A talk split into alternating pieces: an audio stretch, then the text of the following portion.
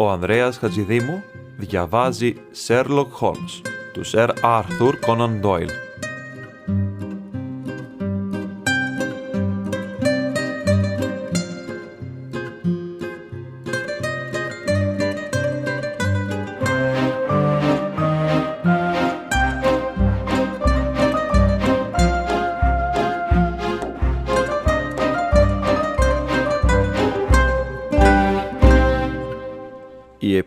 Επιστροφή του Sherlock Holmes.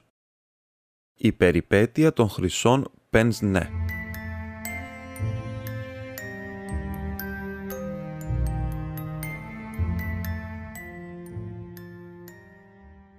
Κάθε φορά που βλέπω τους τρεις ογκώδεις τόμους με τα χειρόγραφα που περιέχουν όσα κάναμε το 1894, ομολογώ πως μου είναι πολύ δύσκολο να διαλέξω μέσα από ένα τόσο πλούσιο υλικό τις υποθέσεις εκείνες που παρουσιάζουν το μεγαλύτερο ενδιαφέρον και συγχρόνως φανερώνουν τις ικανότητες για τις οποίες είναι διάσημος ο φίλος μου. Ξεφυλίζοντας τις σημειώσεις μου, συναντώ την απεχθή υπόθεση της κόκκινης βδέλας και του φρικτού θανάτου του τραπεζίτη Κρόσμπι. Βρίσκω επίσης μια αναφορά στην τραγωδία του Άντλετον, καθώς και τα συγκλονιστικά στοιχεία με την παλιά Βρετανική χειράμαξα. Στην ίδια περίοδο εντάσσεται και η διάσημη υπόθεση διαδοχής Smith Mortimer, όπως επίσης ο εντοπισμός και η σύλληψη του Χάρετ, του δολοφόνου της Μπουλβάρ. Ένα κατόρθωμα που εξασφάλισε στον Χόλμς το προσωπικό ευχαριστήριο γράμμα του Γάλλου Προέδρου και το παράσημο της Λεγιώνας της Τιμής.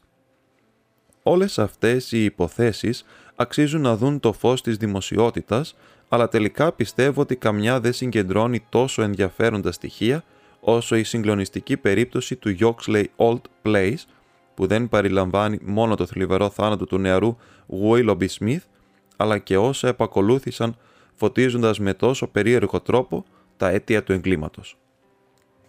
Ήταν μια άγρια θελώδης νύχτα γύρω στα τέλη του Νοέμβρη. Το απόγευμα εκείνο μας βρήκε να καθόμαστε σιωπηλοί στο σαλόνι με τον Χόλμς να είναι με τον μεγεθυντικό φακό αναχείρας προσπαθώντας να αποκρυπτογραφήσει ένα παλίμψιστο και εμένα βυθισμένο στην ανάγνωση μιας πρόσφατης μελέτης πάνω στην χειρουργική. Έξω στην Baker Street ο άνεμος λισομανούσε και η βροχή μαστίγωνε με μανία τα παράθυρα.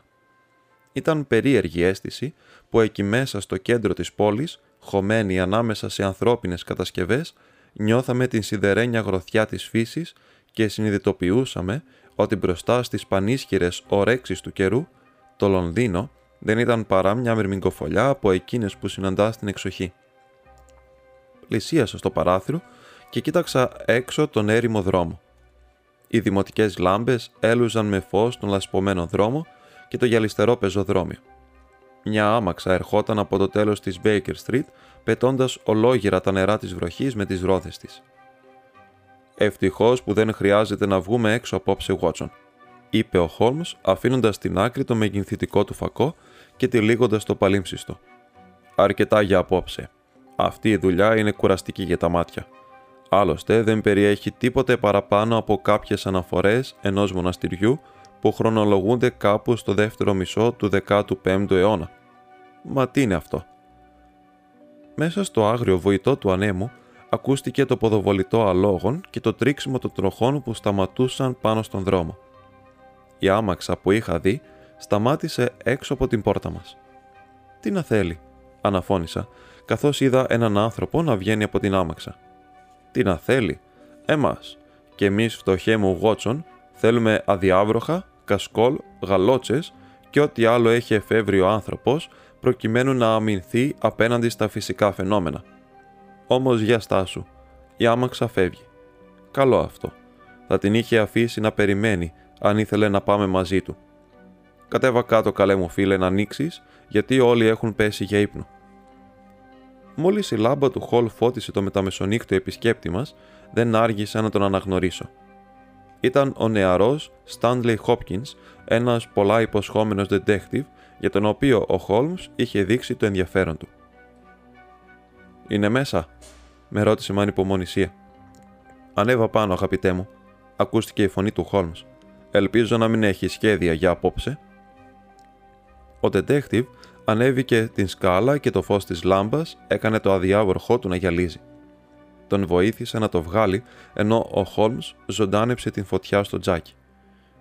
«Και τώρα, αγαπητέ μου Χόπκινς, πλησίασε να ζεστάνει στα χέρια σου», του είπε. «Ορίστε ένα πουρο και ο γιατρός έχει την ιδανική συνταγή για μια νύχτα σαν και αυτή. Ζεστό νερό με λεμόνι. Κάτι σημαντικό πρέπει να σε φέρνει απόψε εδώ, με τέτοιο παλιό καιρό. Πράγματι, κύριε Χόλμς, πέρασα ένα πολύ δύσκολο απόγευμα, σας διαβεβαιώνω. Διαβάσατε τίποτα στις απογευματινές εφημερίδες για την υπόθεση Γιόξλε; Σήμερα περιορίστηκα στον 15ο αιώνα. Τίποτε άλλο.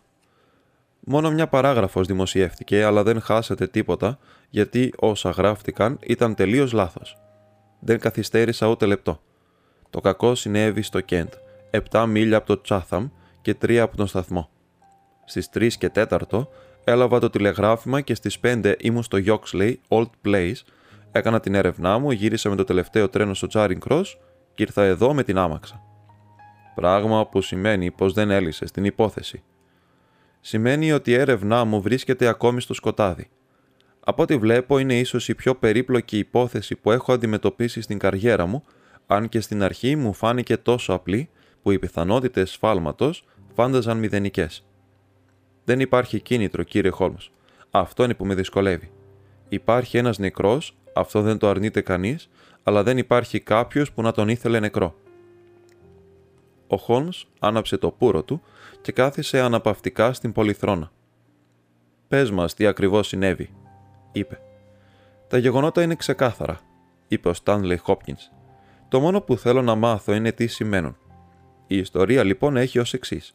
Πριν από μερικά χρόνια, ένας ηλικιωμένος άνδρας, ο καθηγητής Κόραμ, αγόρασε αυτήν την εξοχική κατοικία, το Yoxley Old Place. Ο άνδρας ήταν ανάπηρος.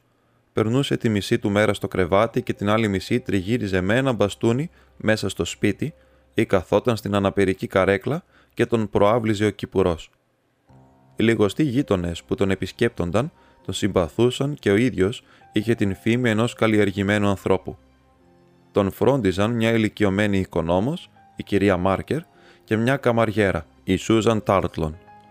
Οι δυο τους ήταν κοντά του από την πρώτη στιγμή που αγόρασε το σπίτι και φαίνεται πως είναι γυναίκες θαυμάσιου χαρακτήρα. Ο καθηγητής έγραφε ένα βιβλίο και πριν από έναν χρόνο έκρινε αναγκαίο να προσλάβει έναν γραμματέα. Οι δύο πρώτοι δεν το έκαναν αλλά ο τρίτος, ο κύριος Willoughby Smith, ένας νέος που μόλις είχε τελειώσει το πανεπιστήμιο, φαίνεται πως ήταν ακριβώς αυτό που ήθελε.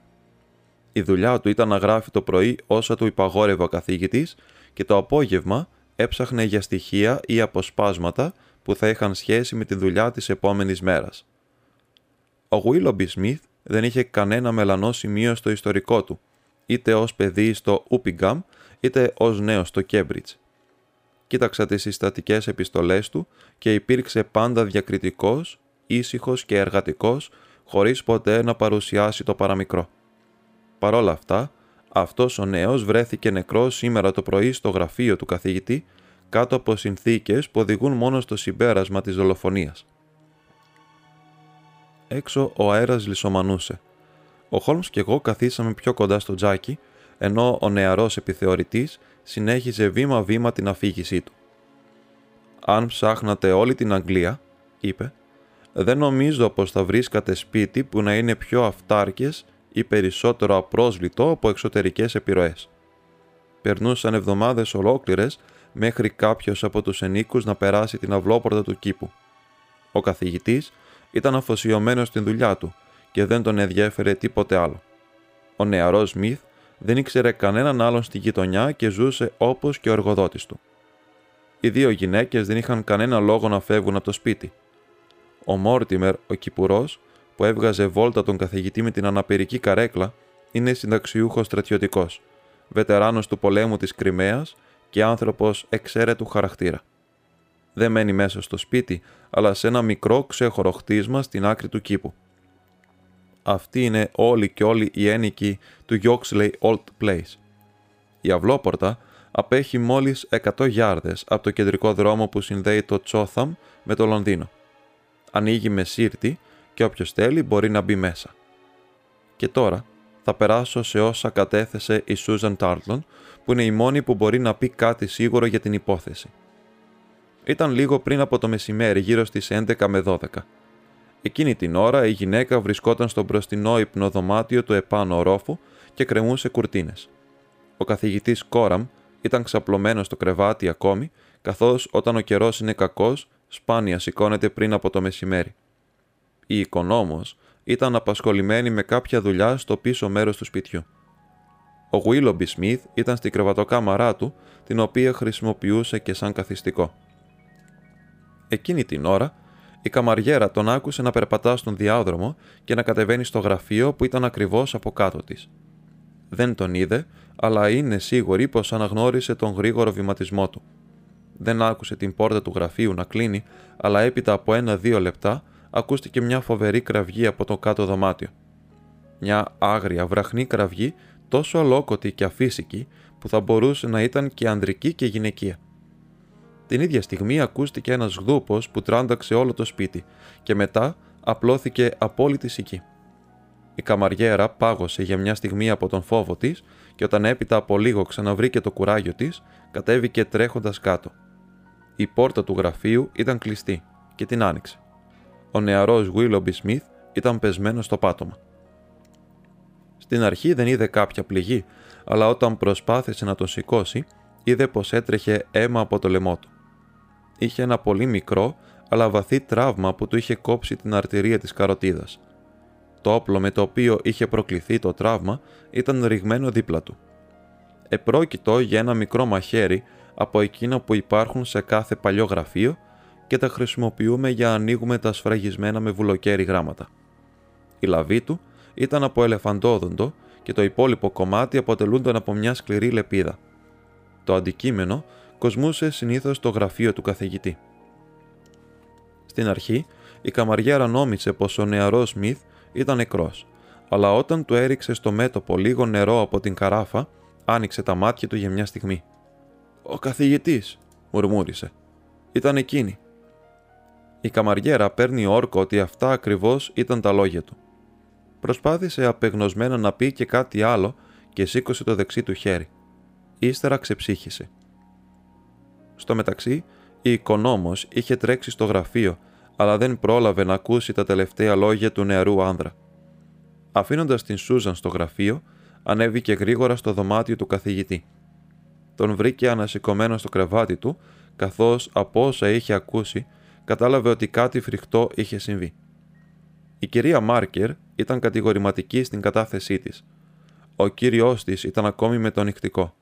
Άλλωστε, αδυνατούσε να ντυθεί χωρίς την βοήθεια του Μόρτιμερ, στον οποίο είχε παραγγείλει να έρθει στις 12. Ο καθηγητής παραδέχτηκε ότι άκουσε την κραυγή, αλλά δεν ήξερε τίποτε παραπάνω. Δεν μπόρεσε να εξηγήσει τις τελευταίες λέξεις του νέου. Ο καθηγητής ήταν εκείνη. Αλλά υπέθεσε ότι οφείλονταν σε επιθανάτιο παραλήρημα. Ο ίδιος πιστεύει πως ο Γουίλομπι Σμιθ δεν είχε κανέναν εχθρό και δεν μπορεί σε καμία περίπτωση να εξηγήσει το έγκλημα. Η πρώτη του κίνηση ήταν να στείλει τον Μόρτιμερ, τον Κυπουρό, να καλέσει την αστυνομία. Λίγο αργότερα, με ειδοποίησε ο διοικητής του αστυνομικού τμήματος της περιοχής. Δεν πειράχτηκε το παραμικρό μέχρι να φτάσω εκεί, ενώ δόθηκαν επίσης αυστηρές εντολές να μην πατηθούν τα δρομάκια που οδηγούσαν στο σπίτι. Ήταν η ιδανική ευκαιρία να θέσω σε εφαρμογή τις θεωρίες σας κύριε Σέρλοκ Χόλμς.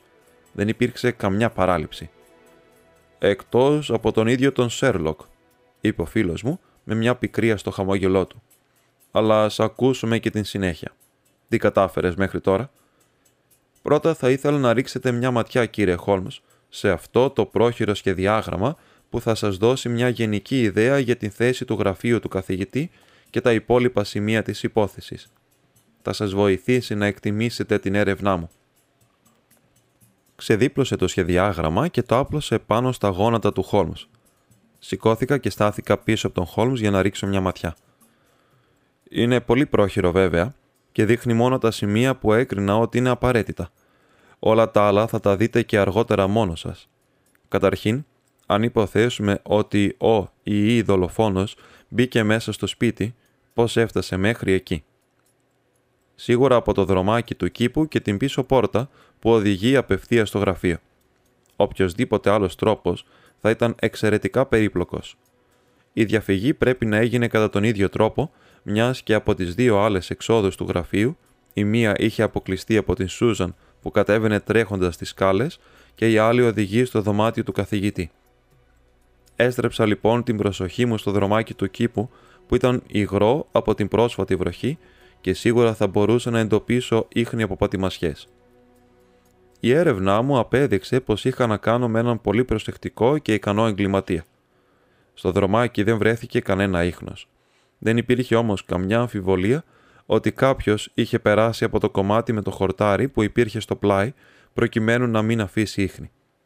Δεν μπόρεσα να αναγνωρίσω κάποιο συγκεκριμένο ίχνος, αλλά το γρασίδι είχε πατηθεί και ήταν σίγουρο πως κάποιος είχε περάσει από εκεί. Δεν γίνεται να ήταν άλλος εκτός από τον δολοφόνο, καθώς εκείνο το πρωινό ούτε ο Κυπουρός ούτε κανένας άλλος δεν ήταν εκεί και η βροχή είχε αρχίσει να πέφτει το βράδυ. «Μια στιγμή», είπε ο Χόλμς. «Πού οδηγεί το δρομάκι» «Στον κεντρικό δρόμο». «Γιατί απόσταση μιλάμε» «Εκατό γιάρδες περίπου».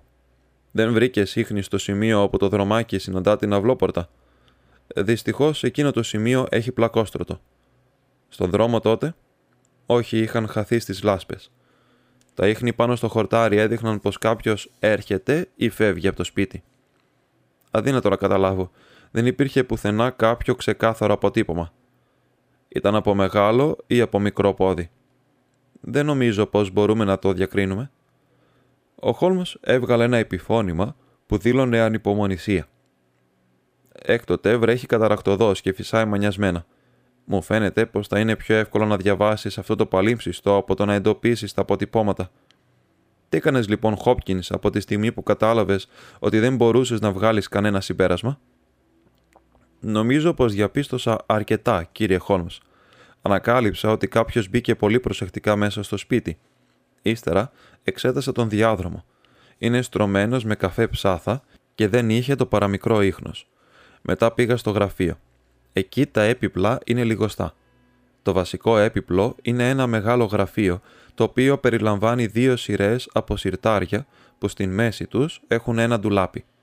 Τα συρτάρια είναι ξεκλείδωτα, όχι όμως και το ντουλάπι. Φαίνεται πως τα συρτάρια είναι πάντα ανοιχτά, γιατί δεν περιείχαν τίποτε πολύτιμο.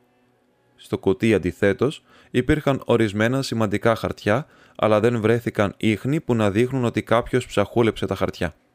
Ο δε καθηγητή επιβεβαίωσε πως δεν λείπει τίποτα. Είναι ξεκάθαρο πως δεν έχουμε να κάνουμε με κλοπή. Έρχομαι τώρα στο σώμα του νεκρού άνδρα. Βρέθηκε πλάι από το γραφείο, στα αριστερά όπως υποδεικνύεται και στο σχεδιάγραμμα. Το τραύμα ήταν στην δεξιά πλευρά του λαιμού του και από πίσω προς τα εμπρός πράγμα που αποκλείει την απόπειρα αυτοκτονίας. Εκτός και αν έπεσε πάνω στο μαχαίρι, είπε ο Χόνος. Ακριβώς.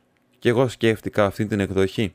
Ωστόσο το μαχαίρι βρέθηκε λίγο πιο πέρα από το πτώμα, οπότε αυτό το ενδεχόμενο ακυρώνεται. Έπειτα είναι και τα τελευταία λόγια του νεκρού.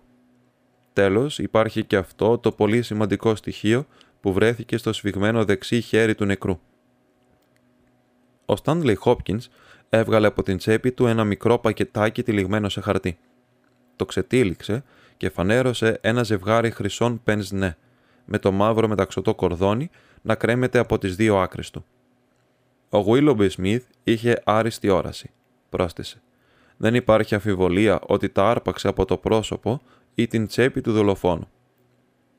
Ο Σέρλοκ πήρε τα γελιά και τα εξέτασε με μεγάλη προσοχή και ενδιαφέρον. Τα στήριξε στη μύτη του Προσπάθησε να διαβάσει με αυτά, πήγε στο παράθυρο και κοίταξε έξω με αυτά. Τα παρατήρησε λεπτομερώς κάτω από το φως της λάμπας και κατόπιν κάθισε γελώντας στο τραπέζι και άρχισε να γράφει κάτι αράδες σε ένα χαρτί που το έδωσε στον Stanley Hopkins. «Αυτό είναι το καλύτερο που μπορώ να κάνω για σένα», είπε. «Μπορεί να σου φανεί χρήσιμο». Ο σεστισμένος detective διάβασε το σημείωμα δυνατά. Καταζητείται γυναίκα ευπρεπούς παρουσιαστικού, ντυμένη σαν λέδι. Έχει εντυπωσιακά χοντρή μύτη και μάτια που απέχουν ελάχιστα μεταξύ τους. Έχει ρητιδωμένο μέτωπο, διαπεραστικό βλέμμα και πιθανότατα στρογγυλούς ώμους. Υπάρχουν ενδείξεις ότι τους τελευταίους μήνες επισκέφτηκε τουλάχιστον δύο φορές τον οπτικό.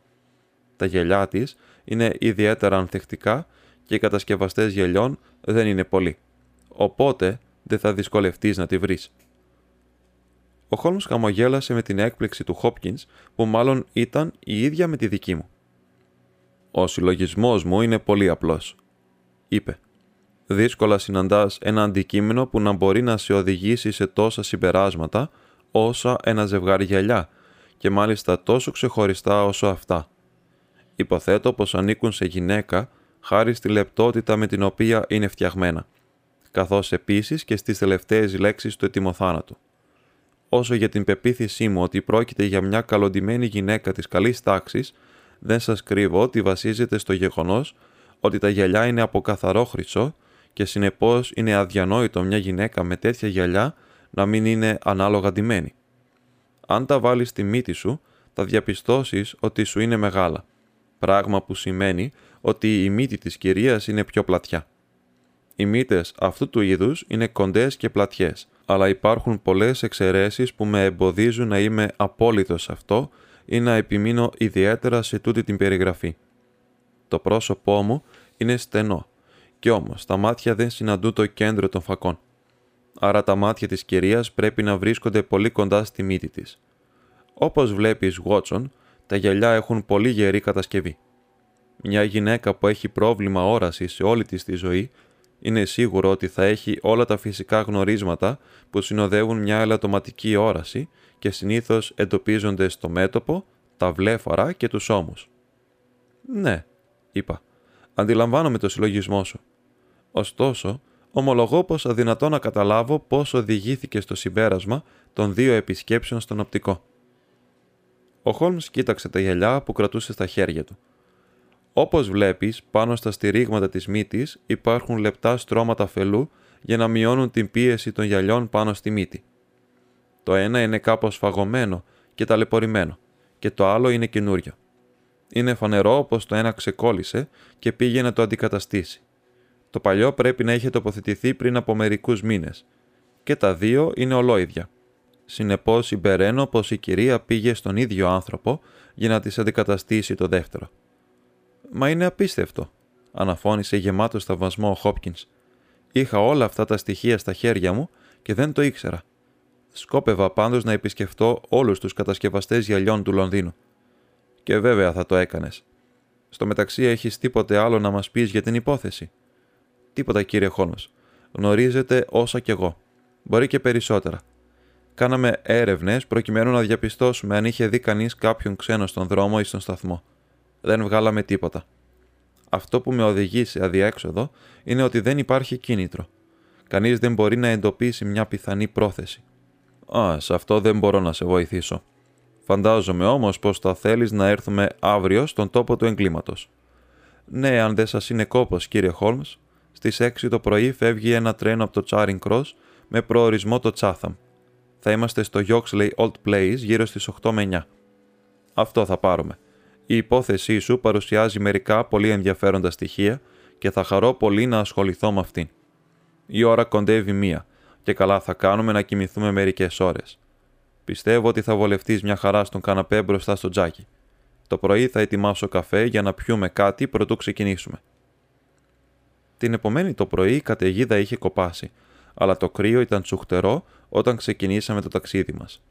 Είδαμε τον παγερό χειμωνιάτικο ήλιο να ανατέλει πέρα από τα μελαγχολικά βαλτοτόπια του Τάμεση και τις φουσκωμένες όχθες του ποταμού, που πάντα μου θυμίζουν την περιπέτεια των νησιών Άνταμαν τον πρώτο καιρό της συνεργασίας μας. Έπειτα από ένα μακρύ και κοπιαστικό ταξίδι, κατεβήκαμε σε ένα μικρό σταθμό μερικά μίλια από το Τσάθαμ, ενώ μας ετοίμαζαν μια άμαξα στο πανδοχείο της περιοχής, τσιμπήσαμε κάτι στα γρήγορα και ήμασταν έτοιμοι να στρωθούμε στη δουλειά, όταν τελικά φτάσαμε στο Yoxley Old Place. Ένα αστιφύλακα στεκόταν στην αυλόπορτα. Έχουμε κανένα νέο Wilson. Όχι, κύριε, τίποτα. Δεν αναφέρθηκε κανένας άγνωστος στην περιοχή. Όχι, κύριε, στο σταθμό είναι σίγουροι πως εχθές ούτε ήρθε ούτε έφυγε κανένας ξένος. Ερευνήσατε τα πανδοχεία. Μάλιστα, κύριε, δεν ανακαλύψαμε τίποτα. Το Τσάθαμ δεν απέχει και πολύ. Θα μπορούσε κανείς να απολαύσει τον περίπατο μέχρι εκεί και ύστερα να μείνει ή να φύγει με το τρένο χωρίς να τον προσέξουν. Αυτό είναι το μονοπάτι του κήπου που σας έλεγα, κύριε Χόλμ. Στο λόγο μου, χθες δεν υπήρχε το παραμικρό ίχνος επάνω του. Σε ποια πλευρά υπήρχαν τα ίχνη πάνω στο χορτάρι, Από εδώ, κύριε, στη στενή λωρίδα ανάμεσα στο δρομάκι και το παρτέρι με τα λουλούδια. Δεν βλέπω τώρα ίχνη, αλλά εχθές ήταν εδώ. Πράγματι, κάποιος πέρασε από εδώ, είπε ο Χόλμ, σκύβοντας την άκρη του χορταριού. Η κυρία μας θα πρέπει να ήταν πολύ προσεκτική, μιας και θα άφηνε πατημασιές αν πατούσε τόσο στο δρομάκι όσο και στο παρτέρι. Ναι, κύριε, θα πρέπει να ήταν πολύ ψύχρεμη. Είδα πως ένα έντονο ύφος ζωγραφίστηκε στο πρόσωπό του. Λες ότι έφυγε από εδώ; Μάλιστα, κύριε, δεν υπάρχει άλλος δρόμος. Από αυτό δηλαδή το κομμάτι με το χορτάρι; Βέβαια, κύριε Χόλμς. Αξιοσημείωτο κατόρθωμα, αξιοσημείωτο. Καλώς. Νομίζω πως τελειώσαμε το δρομάκι. Α προχωρήσουμε. Να υποθέσω πως η αυλόπορτα μένει πάντα ανοιχτή. Άρα το μόνο που είχε να κάνει η επισκέπτριά μας ήταν να τη διαβεί. Η ιδέα του φόνου δεν υπήρχε στο μυαλό της, διαφορετικά θα είχε φροντίσει να πάρει μαζί της κάποιο όπλο, ώστε να μην αναγκαστεί να χρησιμοποιήσει το μαχαίρι που υπήρχε στο γραφείο. Διέσχισε τον διάδρομο, χωρίς να αφήσει ίχνη στο ψάθινο χαλί. Έπειτα μπήκε στο γραφείο. Πόση ώρα να έμεινε εκεί, δεν μπορούμε να υπολογίσουμε. Όχι παραπάνω από μερικά λεπτά, κύριε. Ξέχασα να σας πω ότι η κυρία Μάρκερ, η οικονόμος, βρισκόταν στο γραφείο πριν από λίγη ώρα, ένα τέταρτο περίπου, και συγύριζε, σύμφωνα με όσα μας είπε. Αυτό μας προσφέρει ένα χρονικό όριο. Η κυρία μπαίνει στο δωμάτιο και τι κάνει, πάει στο γραφείο. Για ποιον λόγο, όχι για να πάρει κάτι από τα συρτάρια. Αν υπήρχε κάτι που άξιζε να κλαπεί, σίγουρα θα ήταν κλειδωμένο. Όχι, ήταν κάτι που υπήρχε στο ξύλινο ντουλάπι. Α, τι γρατζουνιά είναι αυτή πάνω στο ντουλάπι. Άναψε ένας σπίρτο Βότσον. Γιατί δεν μου το ανέφερες αυτό, Χόπκιν. Το σημάδι που εξέταζε άρχιζε από το μπρούτζινο μέρος στην δεξιά πλευρά της κλειδαριάς και εκτινόταν για περίπου 4 ίντσες όπου η χαρακιά είχε φάει το βερνίκι της επιφάνειας. Το πρόσεξα, κύριε Χόλμ, αλλά πάντα υπάρχουν γδαρσίματα γύρω από μια κλειδαριά. Αυτό το γδάρσιμο είναι πρόσφατο. Πολύ πρόσφατο. Κοίτα πώς γυαλίζει ο μπρούτζος που είναι από κάτω. Αν ήταν παλιό, θα είχε πάρει το ίδιο χρώμα με την επιφάνεια. Παρατήρησε με το μεγενθητικό φακό μου. Έχει ένα αυλάκι όμοιο με αυτό που ανοίγει στην γη το αλέτρι. Είναι εδώ η κυρία Μάρκερ. Μια ηλικιωμένη γυναίκα με θλιμμένο ύφος μπήκε στο δωμάτιο. Ξεσκονίσατε χθες το πρωί το γραφείο; Μάλιστα, κύριε. Προσέξατε αυτό το γδάρσιμο. Όχι, κύριε, δεν το πρόσεξα. Ήμουν σίγουρος, γιατί το ξεσκονόπανο θα παρέσει ρε αυτά τα κομματάκια από το βερνίκι. Ποιος έχει το κλειδί του ντουλαπιού, Ο καθηγητής. Το έχει περασμένο στην αλυσίδα του ρολογιού του. Είναι απλό κλειδί; Όχι, κύριε, είναι κλειδί ασφαλείας. Πολύ καλά, κυρία Μάρκερ. Μπορείτε να πηγαίνετε. Τώρα έχουμε κάνει μια μικρή πρόοδο. Η κυρία μπαίνει στο δωμάτιο, πλησιάζει στο ντουλάπι και είτε το ανοίγει είτε επιχειρεί να το ανοίξει. Εκείνη τη στιγμή μπαίνει μέσα ο νεαρός Willoughby Smith. Πάνω στη βιασύνη της να βγάλει το κλειδί, γρατζουνάει την κλειδαριά. Ο γραμματέας την πιάνει και εκείνη αρπάζει το πρώτο αντικείμενο που βρίσκει μπροστά της, το οποίο τυχαίνει να είναι το μαχαίρι, και το επιτίθεται προκειμένου να το ξεφύγει. Το χτύπημα που του καταφέρει είναι θανατηφόρο. Ο γραμματέας οριάζεται στο πάτωμα και εκείνη το βάζει στα πόδια με ή χωρίς το αντικείμενο για το οποίο ήρθε μέχρι εδώ. Είναι εδώ η καμαριέρα, η Σούζαν. Θα μπορούσε να βγει κανείς από αυτή την πόρτα από τη στιγμή που άκουσε στην κραυγή και μετά Σούζαν. Όχι, κύριε, είναι αδύνατον. Πρωτού κατέβω τη σκάλα, θα έβλεπα οποιονδήποτε ερχόταν από το διάδρομο. Άλλωστε η πόρτα δεν άνοιξε γιατί θα την άκουγα. Άρα αυτή η έξοδος αποκλείεται. Τότε δεν υπάρχει αφιβολία πως η κυρία βγήκε όπως ακριβώς μπήκε. Αν κατάλαβα καλά, υπάρχει άλλη μια πόρτα που οδηγεί στο δωμάτιο του καθηγητή.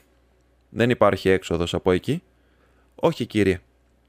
Νομίζω πως ήρθε η ώρα να γνωρίσουμε τον καθηγητή, Χόπκιν. Ε, μα αυτό είναι πολύ ενδιαφέρον. Ο διάδρομος που οδηγεί στο δωμάτιο του καθηγητή είναι επίσης τρωμένο με το ίδιο ψάθινο χαλί. Ε, μάλιστα, και τι με αυτό. Δεν βλέπεις ότι συνδέεται με την υπόθεση. Τέλος πάντων, δεν επιμένω. Σίγουρα κάνω λάθος. Κι όμως μου φαίνεται πως κάτι σημαίνει. Πάμε να με συστήσεις. Διασχίσαμε τον διάδρομο που είχε το ίδιο μήκος με εκείνον που οδηγούσε στον κήπο. Στο τέρμα του υπήρχε μια μικρή σκάλα, η οποία κατέληγε σε μια πόρτα. Ο επιθεωρητής χτύπησε και μπήκαμε στην κρεβατοκάμαρα του καθηγητή. Ήταν ένα πολύ μεγάλο δωμάτιο με πάρα πολλά βιβλία που δεν χωρούσαν πια στα αναρρύθμιτα ράφια και ήταν βαλμένα σε στίβες και στις τέσσερις γωνίες της κρεβατοκάμαρας. Το κρεβάτι βρισκόταν στη μέση του δωματίου και εκεί πάνω, σε έναν σωρό από μαξιλάρια, καθόταν ανασηκωμένος ο ιδιοκτήτης του σπιτιού. Λίγες φορές βλέπει κανείς μια τέτοια φυσιογνωμία. Το αποστεωμένο του πρόσωπο ήταν στραμμένο προς το μέρος μας, με τα διαπεραστικά μαύρα μάτια του να μας κοιτούν χωμένα μέσα σε σκαμμένες κόγχες κάτω από μεγάλα θυσανοτά φρύδια. Τα μαλλιά και η γενιάδα του ήταν άσπρα με εξαίρεση μερικές κίτρινες τρίχες που ήταν διάσπαρτες γύρω από το στόμα του. Ένα τσιγάρο εξήχε από την πυκνή γενιάδα του και η ατμόσφαιρα στο δωμάτιο ήταν βαριά από τη μυρωδιά του καπνού. Καθώς άπλωνε το χέρι του στον Χόλμς, διαπίστωσα ότι ήταν κατακίτρινο από την νοικοτήνη. «Καπνίζετε, κύριε Χόλμς», είπε με μια προφορά κάπως περίεργη και εξεζητημένη θα έλεγα. «Παρακαλώ, πάρτε ένα τσιγάρο». «Εσείς, κύριε» «Σας συνιστώ αυτά, γιατί τα φέρνω με ειδική παραγγελία από την φύρμα Ιωνίδης της Αλεξάνδρειας. Μου στέλνει χίλια κάθε φορά και δυστυχώς κάνω καινούρια παραγγελία κάθε 15 μέρες. Το ξέρω, είναι κακό. Πολύ κακό. Αλλά ένας γέρος δεν έχει και πολλές απολαύσεις. Το τσιγάρο και η δουλειά μου. Αυτά είναι τα μόνα που μου έχουν απομείνει. Ο Χόλμς άναψε ένα τσιγάρο και έριχνε κλεφτές ματιές σε όλο το δωμάτιο. «Το τσιγάρο και η δουλειά μου. Αλλά τώρα μόνο το τσιγάρο», είπε ο ηλικιωμένος άνδρας. «Αλίμονο. Τι φρικτό παιχνίδι μας έπαιξε η μοίρα. Ποιος θα φανταζόταν μια τέτοια φοβερή καταστροφή. Ήταν ένας εξαίρετος νέος. Σας βεβαιώνω ότι έπειτα από εκπαίδευση μερικών μόλις μηνών εξελίχθηκε σε έναν θαυμάσιο βοηθό. Ποια είναι η γνώμη σας για την υπόθεση, κύριε Χόλμς; Δεν έχω καταλήξει ακόμα. Θα σας είμαι πραγματικά ευγνώμων αν καταφέρνατε να ρίξετε λίγο φως σε όλη αυτή τη σκοτεινή ιστορία. Για έναν ταπεινό βιβλιοφάγο και ανάπηρο άνθρωπο όπως εγώ, το χτύπημα ήταν πολύ μεγάλο. Μου φαίνεται ότι δεν μπορώ ούτε να σκεφτώ. Εσείς όμως είστε άνθρωπος της δράσης. Όλα αυτά για εσάς δεν είναι τίποτε παραπάνω από μια καθημερινότητα. Είστε σε θέση να διατηρείτε την πνευματική σας ισορροπία κάτω από οποιασδήποτε συνθήκες. Είμαστε πολύ τυχεροί που σας έχουμε εδώ. Ο Χόλμς βημάτιζε πέρα δόθε όση ώρα μιλούσε ο καθηγητής. Παρατηρούσα πως κάπνιζε με μανία. Ήταν φανερό ότι συμμεριζόταν την προτίμηση του οικοδεσπότη στα Αλεξανδρινά τσιγάρα. Μάλιστα, κύριε, είπε ο λυκειωμένο. Ήταν φοβερό πλήγμα. Αυτή η στίβα από χαρτιά πάνω στο τραπεζάκι αποτελεί έργο ζωής για εμένα. Είναι η ανάλυση μου πάνω στα έγγραφα που ανακαλύφθηκαν στα κοπτικά μοναστήρια στην Συρία και στην Αίγυπτο, ένα έργο που θα αγγίξει τα θεμέλια της θρησκείας. Λόγω της αδύναμης υγείας μου, δεν ξέρω αν θα μπορέσω ποτέ να το ολοκληρώσω. Τώρα ειδικά που έχασα τον πολύτιμο βοηθό μου. Μα εσείς, κύριε Χόλμος, καπνίζετε πιο γρήγορα και από μένα. Ο Χόλμος χαμογέλασε. Γνωρίζω από καλό καπνό, είπε, παίρνοντας ένα ακόμη τσιγάρο, το τέταρτο, το οποίο άναψε με τη γόπα του προηγούμενου. Δεν θα σας ταλαιπωρήσω με πολλές ερωτήσεις, καθηγητά Κόραμ, από τη στιγμή που ήσασταν στο κρεβάτι την ώρα του εγκλήματος και δεν γνωρίζετε τίποτα. Το μόνο που θα ήθελα να μάθω είναι το εξής. Τι πιστεύετε ότι εννοούσε ο άτυχος γραμματέας σας με τις τελευταίες του λέξεις; Ο καθηγητής κούνησε το κεφάλι του. «Η Σούζαν είναι ένα κορίτσι από την επαρχία», είπε. «Και φαντάζομαι πως γνωρίζετε την απίστευτη ηλικιότητα που χαρακτηρίζει αυτή τη τάξη. Πιστεύω πως ο δυστυχής γραμματέας θα πρόφερε μερικές ακατάληπτες λέξεις και εκείνη τις διαστρέβλωσε δημιουργώντας αυτό το μήνυμα που δεν βγάζει νόημα. Κατάλαβα. Εσείς πώς θα εξηγούσατε αυτή τη τραγωδία; Ίσως ατύχημα. Ίσως...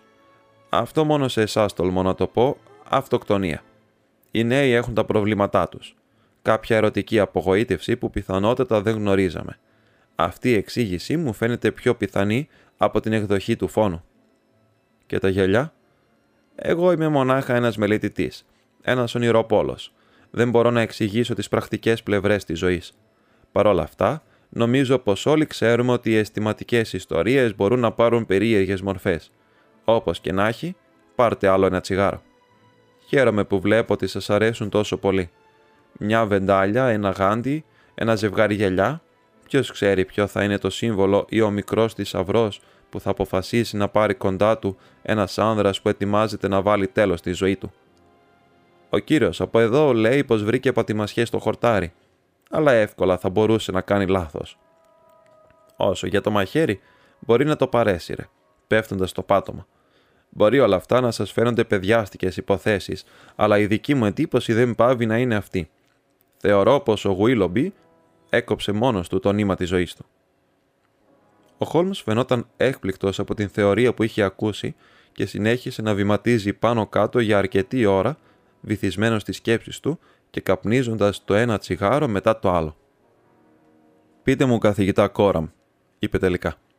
«Τι υπάρχει στο ντουλάπι του γραφείου» Τίποτα που θα ενδιέφερε έναν κλέφτη.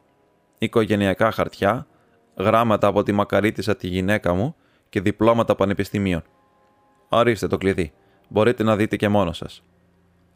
Ο Χόλμς πήρε το κλειδί. Το κοίταξε για μια στιγμή και μετά του το ξανάδωσε. «Όχι, δεν νομίζω πως θα με βοηθήσει σε κάτι», είπε. «Θα προτιμούσα να κατέβαινα μια βόλτα στον κήπο σας και να ξανασκεφτόμουν το θέμα με την ησυχία μου. Υπάρχει κάτι που πρέπει να υποθεί σχετικά με την θεωρία της δολοφονίας που προτείνατε. Σας ζητάμε συγγνώμη για την εισβολή στα ιδιαίτερά σας καθηγητά Κόραμ και σας υπόσχομαι πως δεν θα σας ξαναενοχλήσουμε παρά μόνο μετά το γεύμα. Στις 2 το μεσημέρι θα επιστρέψουμε και θα σας ενημερώσω για οτιδήποτε έχει συμβεί στο μεταξύ. Ο Χόλμος ήταν ανεξήγητα αναστατωμένος και για αρκετή ώρα βηματίζαμε σιωπηλοί στο δρομάκι του κήπου. Βρήκες κάποιο στοιχείο, τον ρώτησα. Εξαρτάται από τα τσιγάρα που κάπνισα, είπε. Είναι πιθανό να κάνω λάθος. Τα τσιγάρα θα δείξουν. Αγαπητέ μου Χόλμο, αναφώνησα, πώς την ευχή; Θα δεις και μόνος σου. Αν έχω πέσει έξω, δεν χάνουμε τίποτα. Φυσικά πάντα έχουμε το στοιχείο των γυαλιών, αλλά όταν μου δίνεται η ευκαιρία, δεν διστάζω να κόψω δρόμο. Α, να και η συμπαθέστατη κυρία Μάρκερ ας απολαύσουμε πέντε λεπτά επικοδομητική συζήτηση μαζί της. Θα έχω αναφέρει κι άλλες φορές πως, όταν το ήθελε, ο Χόλμς είχε τον τρόπο του με τις γυναίκες και δεν αργούσε να δημιουργήσει εγκάρδιες σχέσεις μαζί τους. Μέσα σε δύο λεπτά είχε κερδίσει την εμπιστοσύνη της οικονόμου και κουβέντιαζε μαζί της σαν να τη γνώριζε χρόνια. «Ναι, κύριε Χόλμς, είναι όπως τα λέτε. Είναι φοβερό πράγμα αυτός ο καπνός. Καπνίζει όλη μέρα και μερικές φορές και τη νύχτα. Έπρεπε να βλέπατε ένα πρωινό το δωμάτιό του. Θα νομίζετε πως το είχε πνίξει η Λονδρέζικη ομίχλη. Και ο καημένος ο Σμιθ ήταν καπνιστής, αλλά όχι όπως ο καθηγητής. Η υγεία του μου φαίνεται πως δεν ξέρω αν χειροτερεύει ή όχι από το κάπνισμα. Το κάπνισμα πάντως κόβει την όρεξη. Αυτό δεν το ξέρω κύριε. Φαντάζομαι πως ο καθηγητής τρώει ελάχιστα. Πότε έτσι, πότε αλλιώς, θα έλεγα. Βάζω στοίχημα πως σήμερα δεν πήρε πρωινό. Ούτε θα φάει για μεσημέρι με τόσα τσιγάρα που έχει καπνίσει. Μαντέψατε λάθος, κύριε. Σήμερα έφαγε πλούσιο πρωινό. Δεν θυμάμαι να τον έχω δει να τρώει τόσο πολύ και μάλιστα μου παρήγγειλε κοτολέτες για το μεσημέρι. Μου φαίνεται πολύ περίεργο γιατί από χθες που μπήκα στο γραφείο και είδα τον κύριο Σμιθ πεσμένο στο πάτωμα, δεν αντέχω ούτε να ακούσω για φαγητό. Ο καθένας είναι διαφορετικός σε αυτόν τον κόσμο και ο καθηγητής δεν έχασε την όρεξή του. Περάσαμε το πρωινό μας τριγυρίζοντας τον κήπο. Ο Στάνλεϊ Χόπκινς είχε κατέβει στο χωριό για να ερευνήσει κάτι φήμες για μια άγνωστη γυναίκα που είχαν δει κάτι παιδιά στο Chatham Road το προηγούμενο πρωί. Όσο για τον φίλο μου, φαίνεται πως η γνώριμη ενεργητικότητά του τον είχε εγκαταλείψει. Ποτέ δεν τον είχα δει να χειρίζεται μια υπόθεση με πιο απρόθυμο τρόπο.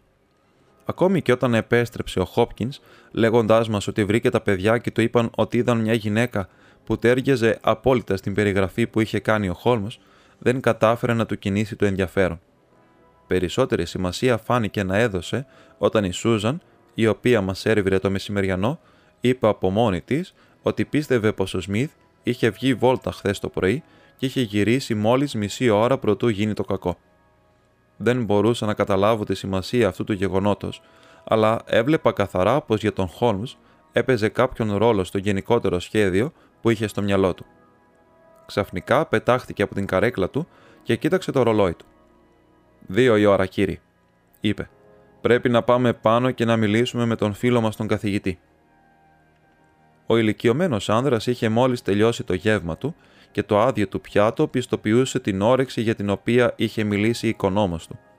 Έμοιαζε πράγματι με μια αλόκοτη μορφή καθώς γύριζε το κεφάλι του με την πλούσια λευκή του γενιάδα και μας κοίταξε με τα γυαλιστερά του μάτια. Το αιώνιο τσιγάρο κρεμόταν στα χείλη του. Είχε ντυθεί και καθόταν στην πολυθρόνα πλάι από το τσάκι. «Λοιπόν, κύριε Χόλμς, το λύσατε το μυστήριο», είπε και έσπρωξε προς το μέρος του φίλου μου το μεγάλο μεταλλικό κουτί με τα τσιγάρα. Ο Χόλμς άπλωσε το χέρι του την ίδια στιγμή, αλλά και οι δύο κράτησαν το κουτί από την άκρη με αποτέλεσμα να βρεθεί στο πάτωμα. Για ένα-δύο λεπτά ήμασταν όλοι γονατιστοί στο πάτωμα να μαζεύουμε σκόρπια τσιγάρα από κάθε απίθανο σημείο. Όταν σηκωθήκαμε, είδα πως τα μάτια του Χόλμς έλαμπαν και τα μάγουλά του είχαν αναψοκοκκινήσει.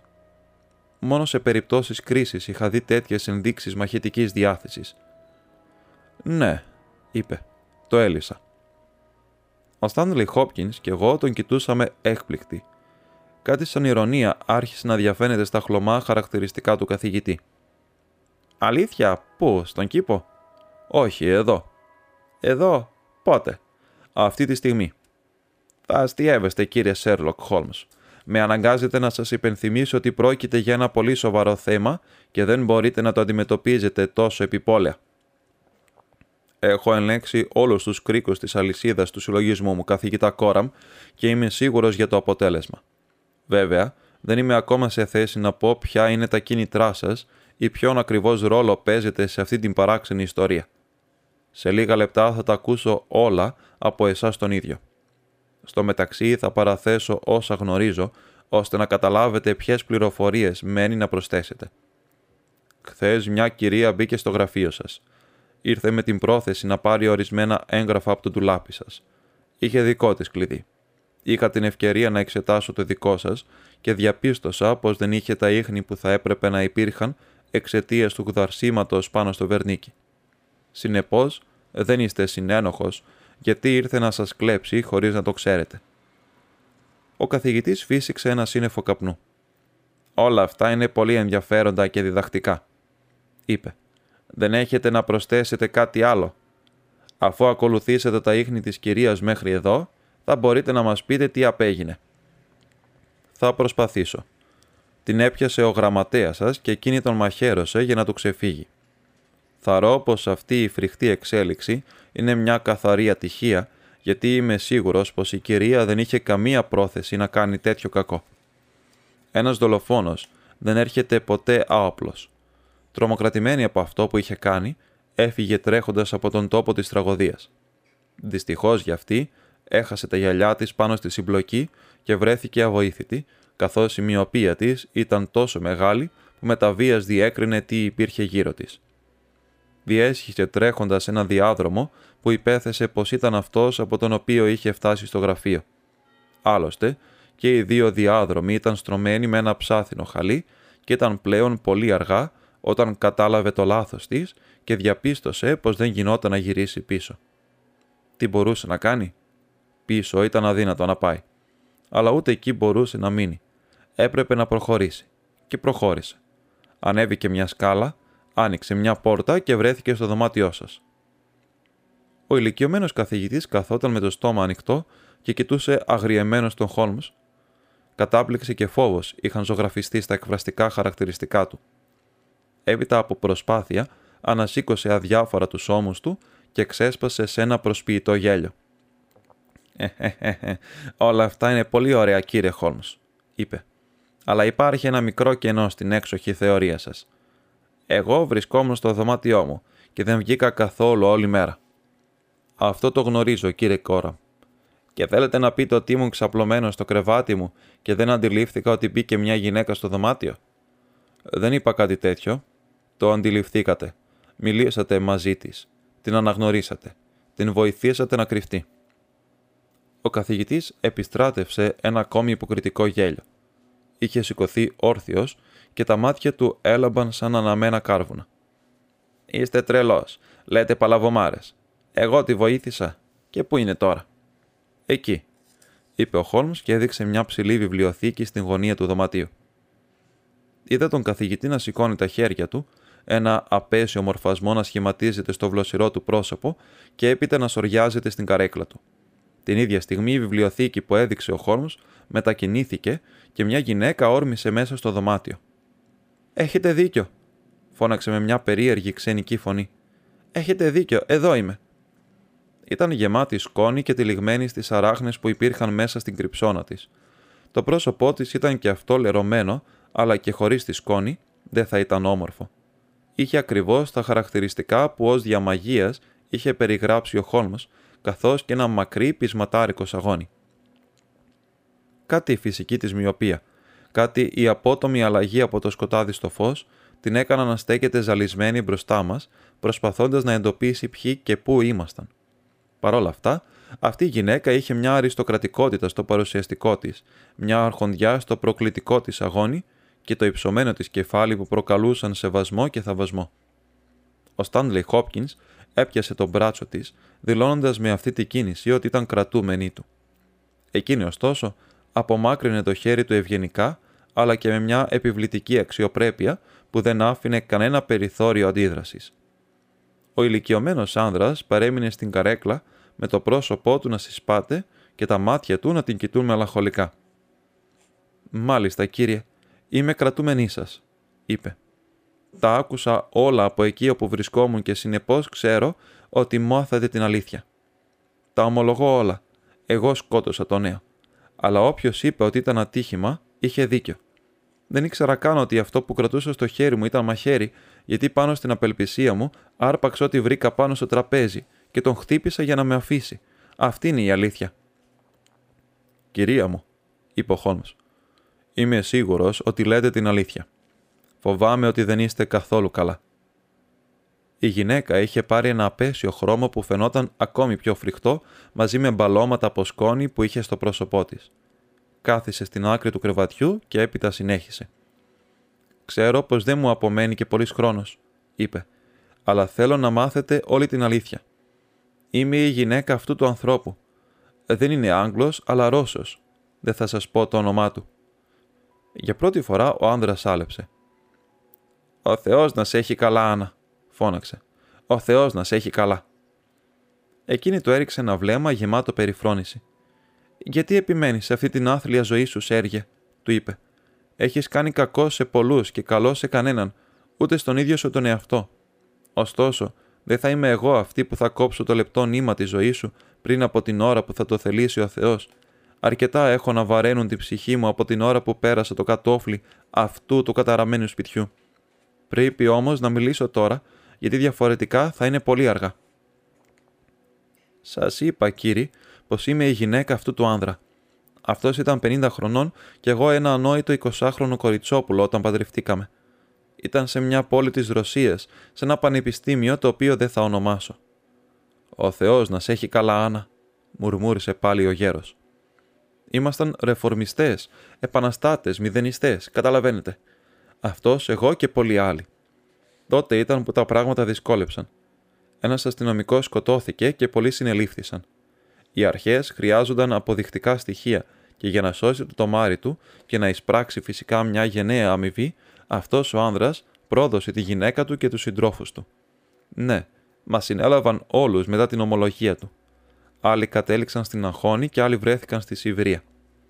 Εγώ ήμουν ανάμεσα στους τελευταίους, αλλά η ποινή μου δεν ήταν ισόβια. Ο άνδρας μου ήρθε στην Αγγλία με τα λερωμένα με αίμα λεφτά του και είχε μια αθόρυβη ζωή γνωρίζοντας πως αν μάθαιναν στην οργάνωση πού βρισκόταν, δεν θα ζούσε πάνω από μια εβδομάδα. Ο ηλικιωμένος άνδρας άπλωσε το χέρι του και πήρε άλλο ένα τσιγάρο. Είμαι στο έλεό σου, Άννα, είπε. Πάντα ήσουν καλή μαζί μου. Δεν σας έχω πει ακόμη το χειρότερο από όσα έχει κάνει, είπε η γυναίκα.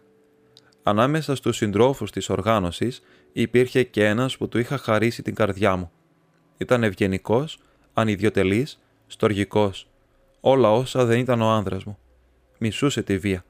Όλοι μας ήμασταν ένοχοι, αν θεωρείται κακό αυτό που κάναμε. Αλλά εκείνος δεν ήταν.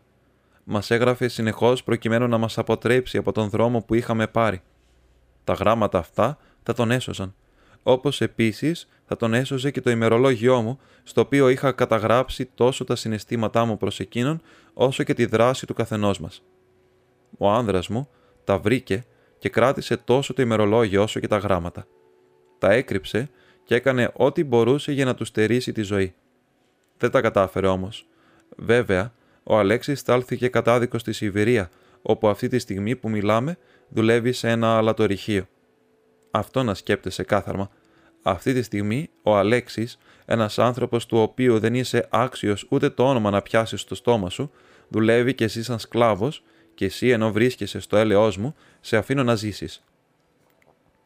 Πάντα ήσουν ευγενική γυναίκα, Άννα, είπε ο γέρος, φυσώντας τον καπνό του τσιγάρου του. Η γυναίκα σηκώθηκε, αλλά σοριάστηκε και πάλι στο κρεβάτι, βγάζοντας μια μικρή κραυγή πόνου. «Πρέπει να ολοκληρώσω», είπε.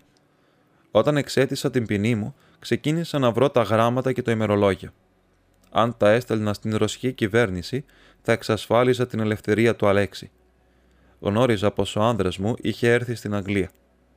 Ύστερα από έρευνες μηνών, ανακάλυψα πού βρισκόταν. Ήξερα πως έχει ακόμη το ημερολόγιο, γιατί τον καιρό που ήμουν στη Σιβηρία, έλαβα ένα γράμμα του που με κατηγορούσε και παρέθετε μερικά αποσπάσματα από τις σελίδες του. Βέβαια, ήμουν σίγουρη πως με τον εκδικητικό χαρακτήρα που είχε, δεν θα με άφηνε ποτέ να το πάρω με την θέλησή του. Έπρεπε να το κλέψω. Έτσι προσέλαβα έναν detective από κάποιο γραφείο, ο οποίος μπήκε στο σπίτι του άνδρα μου με την ιδιότητα του γραμματέα. Ήταν ο δεύτερος κατά σειρά, εκείνος, Σέργε, που σε παράτησε τόσο εσπεσμένα. Ανακάλυψε πως φιλούσε στα χαρτιά στο ντουλάπι του γραφείου και μου έβγαλε ένα αντικλείδι. Η δράση του σταμάτησε εκεί. Μου έδωσε και ένα σχεδιάγραμμα του σπιτιού, λέγοντάς μου ότι πριν από το μεσημέρι το γραφείο ήταν πάντα άδειο, μιας και ο γραμματέας ήταν απασχολημένος στον επάνω όροφο και με άφησε να συνεχίσω μόνη μου. Συγκέντρωσα λοιπόν όλο μου το θάρρος και αποφάσισα να έρθω η ίδια να πάρω τα χαρτιά. Τα κατάφερα, αλλά το τίμημα ήταν μεγάλο. Μόλις είχα πάρει τα χαρτιά και κλείδωνα τον τουλάπι όταν μου όρμησε ο νέο. Τον είχα δει το πρωί. Συναντηθήκαμε στον δρόμο και τον ρώτησα ποιο ήταν το σπίτι του καθηγητή Κόραμ, χωρίς να ξέρω ότι ήταν υπάλληλός του. Ακριβώς, ακριβώς, αναφώνησε ο Χόλμς. Ο γραμματέας επέστρεψε και είπε στον εργοδότη του για τη γυναίκα που συνάντησε και στις τελευταίες του στιγμές προσπάθησε να στείλει ένα μήνυμα πως ήταν εκείνη. Εκείνη για την οποία του είχε μιλήσει. Αφήστε με να μιλήσω, είπε η γυναίκα με επιτακτικό ύφος και το πρόσωπό της συσπάστηκε σαν να πονούσε. Όταν ο νέος οριάστηκε κάτω, βγήκα τρέχοντας από το δωμάτιο. Διάλεξα την λάθος πόρτα και βρέθηκα στο δωμάτιο του άνδρα μου. Μου είπε ότι θα με κατέδιδε. Το έδωσα να καταλάβει πως αν έκανε κάτι τέτοιο, η ζωή του ήταν στα χέρια μου. Αν με πρόδιδε στην αστυνομία, θα τον πρόδιδα κι εγώ στην οργάνωση. Δεν ήταν ότι ήθελα να ζήσω, αλλά ήθελα να εκπληρώσω το σκοπό μου. Ήξερε πως θα έκανα πράξη τα λόγια μου ήξερε πως η μοίρα του ήταν δεμένη με τη δική μου.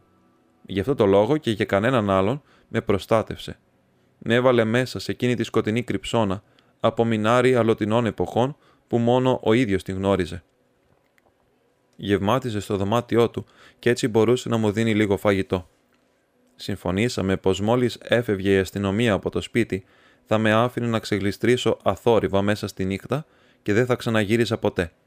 Αλλά με κάποιο τρόπο ανακαλύψετε τα σχέδιά μας. Έβγαλε από το στήθος της ένα μικρό πακέτο. «Αυτή είναι η τελευταία μου επιθυμία», είπε. «Εδώ είναι τα γράμματα που θα σώσουν τον Αλέξη. Τα εμπιστεύομαι στην τιμή σας και την αγάπη σας για τη δικαιοσύνη. Πάρτε τα. Να τα παραδώσετε στην ρωσική πρεσβεία. Τώρα πια έκανα το καθήκον μου». «Σταματήστε την», φώναξε ο Χόλμς. Όρμησε και της άρπαξε από τα χέρια ένα μικρό φιαλίδιο. Πολύ αργά, είπε η γυναίκα πέφτοντας στο κρεβάτι. Πολύ αργά. Πήρα το δηλητήριο πριν βγω από την κρυψώνα. Το κεφάλι μου γυρίζει. Χάνομαι. Σας ξορκίζω, κύριε, να μην ξεχάσετε το πακέτο. Μια απλή υπόθεση, αλλά κατά κάποιον τρόπο διδακτική, παρατήρησε ο Χόλμς καθώς επιστρέφομαι στην πόλη. Τα χρυσά πένς ναι ήταν το κλειδί. Πιστεύω πως αν δεν είχαμε την τύχη να αρπάξει ο νέος τα γυαλιά, μπορεί να μην καταφέρναμε να φτάσουμε στη λύση αυτής της υπόθεσης. Μόλις τα είδα, κατάλαβα αμέσως από την γερή κατασκευή τους πως ο ιδιοκτήτης τους θα έπρεπε να νιώθει αβοήθητος χωρίς αυτά. Όταν μου ζήτησες να πιστέψω πως περπάτησε πάνω στη στενή λωρίδα από χορτάρι χωρίς να παραπατήσει ούτε μια φορά, είπα, όπως θα θυμάσαι, πως ήταν αξιοσημείο το κατόρθωμα. Προσωπικά θεωρούσα πως ήταν αδύνατο, εκτός πια και αν ίσχυε η εκδοχή ενός δεύτερου ζευγαριού γυαλιών. Συνεπώς, έπρεπε να εξετάσω σοβαρά το ενδεχόμενο η γυναίκα να είχε παραμείνει μέσα στο σπίτι. Βλέποντας την ομοιότητα των δύο διαδρόμων, σκέφτηκα πως εύκολα θα μπορούσε να κάνει λάθος και στην περίπτωση αυτή δεν γινόταν παρά να είχε οδηγηθεί στο δωμάτιο του καθηγητή. Ήμουν λοιπόν σε επιφυλακή προκειμένου να εντοπίσω οποιοδήποτε στοιχείο συνηγορούσε υπέρ αυτής της θεωρίας. Εξέτασα προσεκτικά λοιπόν το δωμάτιο, αναζητώντας την ύπαρξη κάποιας κρυψώνας. Το χαλί φαινόταν ενιαίο και σταθερά καρφωμένο στο πάτωμα, οπότε η ιδέα της καταπαχτής απορρίφθηκε. Έπειτα μπορεί να υπήρχε κάποια κρύπτη πίσω από την βιβλιοθήκη. Όπως ξέρεις, τέτοιοι μηχανισμοί συνηθίζονται στις παλιές βιβλιοθήκες. Παρατήρησα ότι σε κάθε σημείο του δωματίου υπήρχαν στίβες από βιβλία, εκτός από τη συγκεκριμένη βιβλιοθήκη. Εκεί θα μπορούσε να υπάρχει ένα άνοιγμα. Δεν είδα τίποτα ίχνη που θα μπορούσε να με καθοδηγήσουν, αλλά το χρώμα του χαλιού ήταν σκούρο, πράγμα που σημαίνει ότι προσφέρεται για λεπτομερή εξέταση. Κάπνισα πολλά από τα εξαίσια τσιγάρα του καθηγητή και φρόντισα να ρίξω τη στάχτη μπροστά από την ύποπτη βιβλιοθήκη. Ήταν ένα απλό αλλά αποτελεσματικό κόλπο. Ύστερα κατέβηκα κάτω και διαπίστωσα μπροστά σου, Βότσον, χωρίς εσύ να αντιληφθείς τη σημασία των παρατηρήσεών μου, ότι ο καθηγητής Κόραμ κατανάλωνε περισσότερο φαγητό, όπως δηλαδή θα έκανε κάποιος που είχε να φροντίσει και δεύτερο άτομο. Όταν ανεβήκαμε και πάλι στο δωμάτιο, έριξα σκόπιμα την τσιγαροθήκη κάτω προκειμένου να παρατηρήσω το δάπεδο και να διαπιστώσω ξεκάθαρα πια πως πάνω στις τάχτες υπήρχαν ίχνη από πατημασιές, πράγμα που σήμαινε πως το άτομο που αναζητούσαμε είχε βγει από την κρυψώνα της, ενώ εμείς λείπαμε. Λοιπόν, Χόπκινς, φτάσαμε στο Charing Cross και σε συγχαίρω που κατάφερες να λύσεις επιτυχώς αυτή την υπόθεση. Φαντάζομαι πως θα πάω στο αρχηγείο. Εσύ και εγώ, Watson, καλά θα κάνουμε να πάμε στην ρωσική πρεσβεία.